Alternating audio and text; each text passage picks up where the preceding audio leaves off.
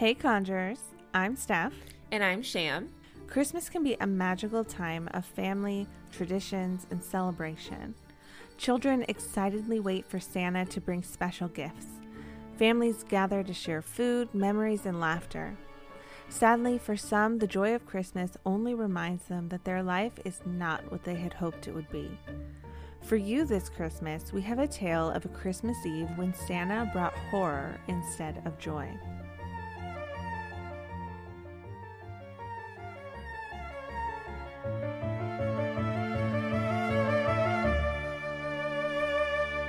Twas the night before Christmas in 2008. The Ortega family was gathering in Covina, California for their annual family Christmas party. The little well off suburban town east of LA was beautifully decorated with lights and Christmas decorations.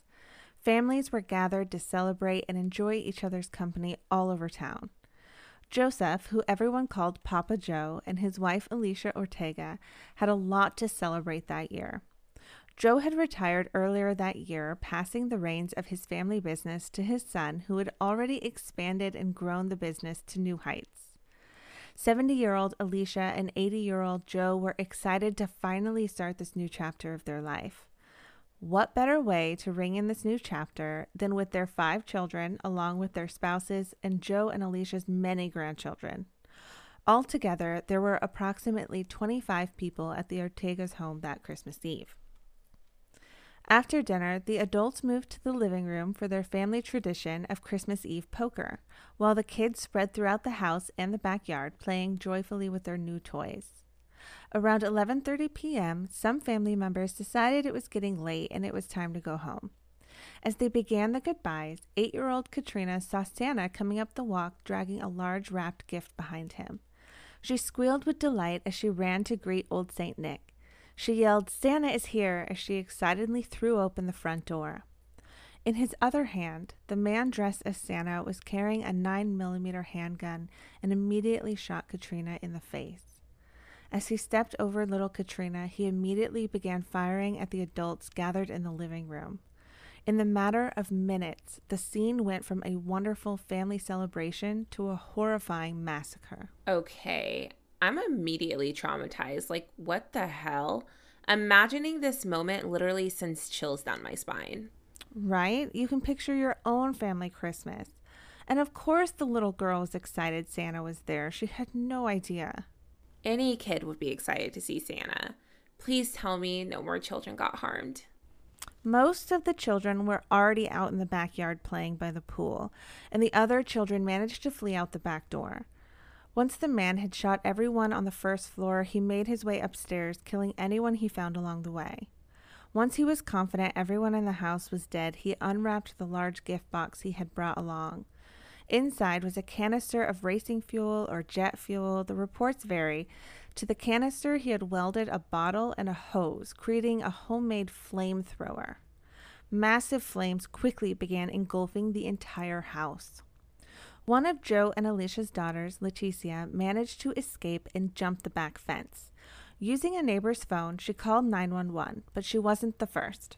Many of the neighbors had already called and reported a man dressed as Santa entering the Ortega's home, immediately followed by gunshots, and now appeared to be setting the house on fire. By the time police and firefighters arrived, the house was fully engulfed in 50 foot flames. It took 80 firefighters several hours to put all the fire out. Most of the survivors were children, and Leticia was rushed away to the hospital as doctors tried to save her daughter Katrina's life. Likely the intruder wasn't expecting a small child to answer the door, and while the injury to Katrina's face was severe, she did eventually make a full recovery. Police weren't going to be able to interview the surviving family right away, so they started with the neighbors. Oh my gosh, I felt like I was holding my breath for her. I am glad she's okay, but seriously, what could this family have done to possibly deserve this? No family deserves this. Katrina survived, but her life was changed forever. And for what? What did the neighbors say? Were they able to provide anything that could have helped hunt this man down? Well, one neighbor told police that she saw a man drive away in a blue Dodge minutes before the police arrived. And she remembered it being weird because the car had no lights on when it drove away after midnight. Police had no theory as to the motive behind this heinous act and were worried that the Santa Slayer was a crazed individual out to kill as many people as possible. How many other families could be targets while blissfully going about their Christmas traditions? They knew they had to find this guy and fast. A few hours later, just as they had feared, another 911 call came in about a shooting. A man named Bruce Pardo was found shot in the head by a 9mm handgun. He was found in his brother's house early Christmas morning when his brother arrived home. Police found a 9mm handgun in his lap and another on the floor. Police speculated that maybe he tried to defend himself, but the killer fired first. Police now had 10 bodies and no idea who committed this horrible crime or who would be next.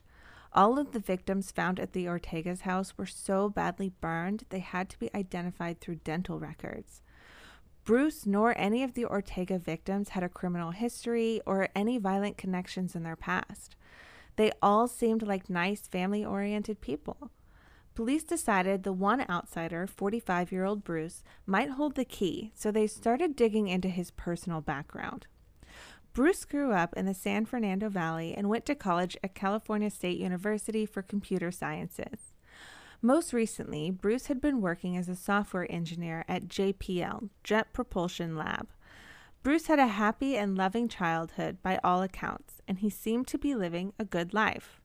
Then, in the 1980s, things started getting messy. He had a string of bad relationships. He was even engaged at one point, but he ran out on the wedding, leaving his bride at the altar and his guests very confused. Years later, Bruce was in an on again, off again relationship with a woman named Elena Luciano, and they had a son together. In January of 2001, Bruce was watching one year old Matthew while Elena was out. When she walked in, she saw Bruce holding the wet, limp body of her baby. He told her Matthew had wandered into the backyard and fell into the pool. While Matthew was in the hospital, Bruce stayed by his side night and day until the doctors announced he was stable and would live. After that, Bruce visited less and less until eventually he stopped coming by altogether.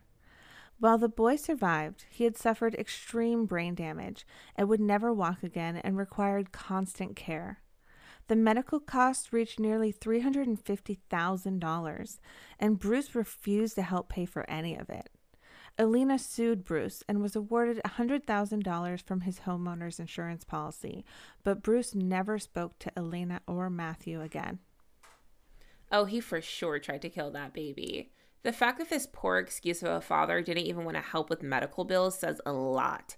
He should have been investigated at that time. Sadly, it's not a crime to be a shitty father, and he acted like a loving and concerned parent for a while after the incident. So, most likely, no one was suspicious at the time. Where did Bruce go after that? Well, in 2004, Bruce met Sylvia Orza, and they quickly fell in love. They were married in January of 2006, and their friends say they had a beautiful relationship. Sylvia had two children from a previous marriage, and Bruce thrived in his new role as husband and stepfather. Bruce was making $122,000 a year and provided a very comfortable life for his new family. They were happy and always going on adventures and hosting family dinners. That was until a year later when Sylvia was looking through some tax returns and discovered that Bruce was claiming someone as a dependent she wasn't aware of. She confronted him and he admitted to having a son, and he even confessed that he had abandoned them after the pool accident. Sylvia was devastated that he had hid that from her, but she wanted to work it out. Unfortunately, things only got worse. Shan will tell us how Bruce's life really unraveled after this short break. Bruce was always worried about money, and Sylvia never understood why. She was under the impression they had nearly $100,000 in savings. Then in 2007, Bruce broke his knee and had to start working from home. Sylvia told her friends that the injury changed him. He didn't show any kind of joy, interest, or anything positive anymore. He became a hermit at his computer all day, every day. He would go days without changing his clothes and showering. They went from going on family adventures to him not participating in the family at all. She tried to be supportive, but after a while, she couldn't take it anymore. In January of 2008, Sylvia filed for divorce. The divorce proceedings were ugly. Sylvia claimed Bruce was transferring money to secret accounts trying to hide their savings. In July of 2008, Bruce was fired after he was caught billing his employers for hours he wasn't actually working and fraudulently padding his timesheets. He begged the court to grant him spousal support until he could find a new job, but the judge ordered Bruce to pay Sylvia $1,785 a month in spousal support. During the proceedings, Sylvia was giving her evidence of grounds for divorce. She told the court about his spending habits, his secret son he had abandoned, and his depression. Bruce was pissed that she aired out his dirty laundry. He had tried so hard to hide from everyone. Look, I'm sure divorce is never fun, but their proceedings don't sound that bad since they aren't fighting over custody or property. I get that he was embarrassed, but it's not like it was televised. I mean, the one thing that he should be embarrassed and ashamed about is abandoning his son. So play stupid games, win stupid prizes. Agreed. I'm guessing Bruce's decisions only got worse with this newfound anger, though. While the police discovered a disturbing set of events while the divorce proceedings were going on. On June 11th, Bruce went to Burbank and bought a handgun with cash. On August 8th, Bruce bought a second handgun from the same store, again in cash. On September 8th, he bought a third handgun, and on October 11th, he bought a fourth one. In California, there is a law that you have to wait 30 days between gun purchases, and he was spacing them out every 30 days. In October of 2008, Bruce's friend Steve, who lives in Iowa, invited Bruce to come visit him to get away for a while. Bruce agreed, and while there, he opened up about his troubles. He admitted that he was angry about how Sylvia had embarrassed him in court and how he was publicly fired from work. He also complained that his own mother wanted nothing to do with him and had supported Sylvia in the divorce. He blamed all of his troubles on Sylvia. When he got back from Iowa, Bruce went back to the gun store and bought a fifth gun on November 13th. The divorce was finalized on December 18th of 2008. After this deep dive, police finally understood the connection between Bruce and the Ortegas. Sylvia's maiden name was Ortega. She was one of Joe and Alicia's daughters and was the true intended target of that Christmas massacre. A block away from where Bruce was found, someone called in a suspicious looking vehicle since it didn't belong to any of the neighbors. It matched the description of the car seen leaving the Ortega's house, but the plates came back as a rental. It was rented earlier that week by Bruce. Inside the vehicle, they found a Santa suit, and when they lifted it up, the suit and the car burst into flames. Apparently, Bruce had rigged the car to explode if someone tried to search it. Police also discovered that Bruce had bought a ticket to Iowa, but in the car there was $10,000 in cash, food, guns, ammo, as well as maps of the US and Mexico. Police suspect that he bought a plane ticket so he could escape to Mexico while police were looking for him in Iowa. Oh my God, he was planning this pretty much all year long. This was very calculated, which makes it even sicker. He had so much time to stop and rethink this and still convince himself that murdering an entire family was justified. Was Sylvia's family the only target he planned to kill? Also, it sounds like he had an escape plan all figured out. How did he end up dead? Well, they also found a list of people he wanted to kill that night, including Sylvia's lawyer and his own mother, but he never got that far. In fact, Bruce's mom had been invited to the Ortega's Christmas party, but she was feeling sick and didn't go. Police also didn't understand if he had so carefully planned his escape, why did he go to his brother's house and kill himself instead? The coroner had the answer. It's believed the flamethrower was full of racing fuel or jet fuel, which is extremely sensitive. At one point, the flames must have gotten out of control and his Santa suit caught on fire. When medical examiners examined his body, they discovered he had third degree burns all over. That means he would have been in excruciating pain and couldn't possibly go to the hospital for help. It wouldn't have been a hard decision to kill himself instead. Police were confident Bruce was the Santa Slayer, but they wanted to be sure. Once they were able to interview Leticia, she confirmed that it was Bruce in the Santa suit that night. She confirmed Bruce showed up that night and started shooting everyone, but mostly trying to kill Sylvia. Once he killed everyone in the house, he took out his flamethrower and started spraying fire all over the place. Bruce unfairly took the lives of 80 year old Joe, 70 year old Alicia, 49 year old Charles, 45 year old Cherie, 51 year old James, 52 year old Teresa, 46 year old Alicia, 17 year old Michael, and his ex wife, 43 year old Sylvia. 13 children were orphaned that horrible night, and two other children lost one of their parents. That is so messed up. How much PTSD must those kids have after seeing Santa Claus murder their parents? Christmas is already hard enough for people missing their loved ones. Imagine the tragedy taking place on Christmas. It's now tainted forever. What came from all of this? After the shooting, some so called men's rights activists hailed Bruce as someone who was provoked by the injustice of the divorce system. They claimed his rampage was somehow justified because the courts had taken everything from him, despite the fact that he never wanted custody of his stepchildren and didn't lose any property. He was ordered to pay only a small fraction of value of the home and other family assets. The divorce took barely anything from him other than his selfish pride. Fuck them. Bruce was a pathetic piece of shit who made a mess of his own life and blamed everyone else instead of taking responsibility for his own choices. Ugh, this pisses me off. Every day I wake up and I remember just how incompetent and evil people are capable of being. Forget Bruce. How are the surviving members of the Ortega family now?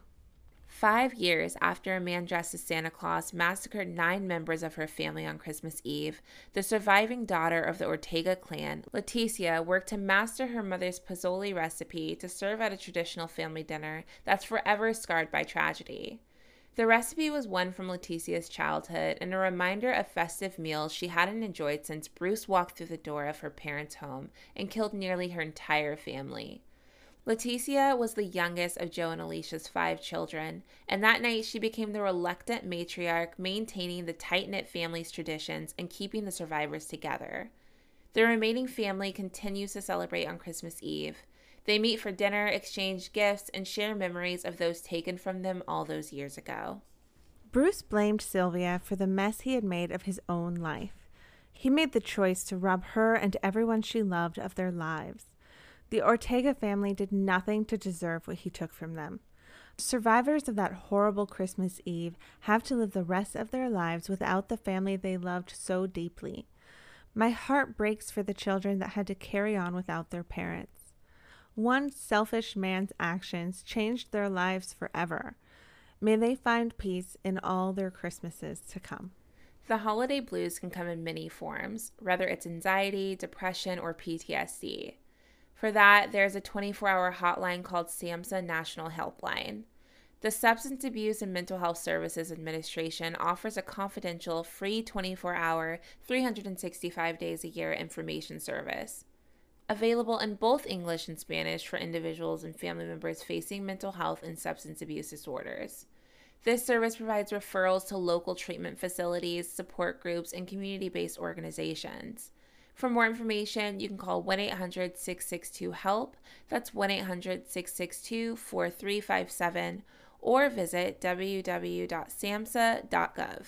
To view images, information, and sources from this case, visit our website at crimeandconjure.com. Research and writing for this episode was done by Steph and Sham. Editing of this episode by Denver Fortner Productions with music by Jordan Elena. Be sure to check out our Instagram at Crime and Conjure Podcast for the question of the week. Steph, what's our bonus conjure tip? The holiday season can be stressful for all of us. I want to encourage you to arm yourself this holiday season with Snowflake Obsidian. This stone is naturally calming and soothing. It teaches you to value mistakes as well as successes and helps you be gentle with yourself. It helps you recognize and release negative thinking and stressful mental patterns. Keep this stone with you to make your holiday season more relaxing and enjoyable. So, if you have the holiday blues like many of us suffer from, keep one of these stones on you. We'll be back next year with season five. Until, Until next time, stay vigilant, conjurers.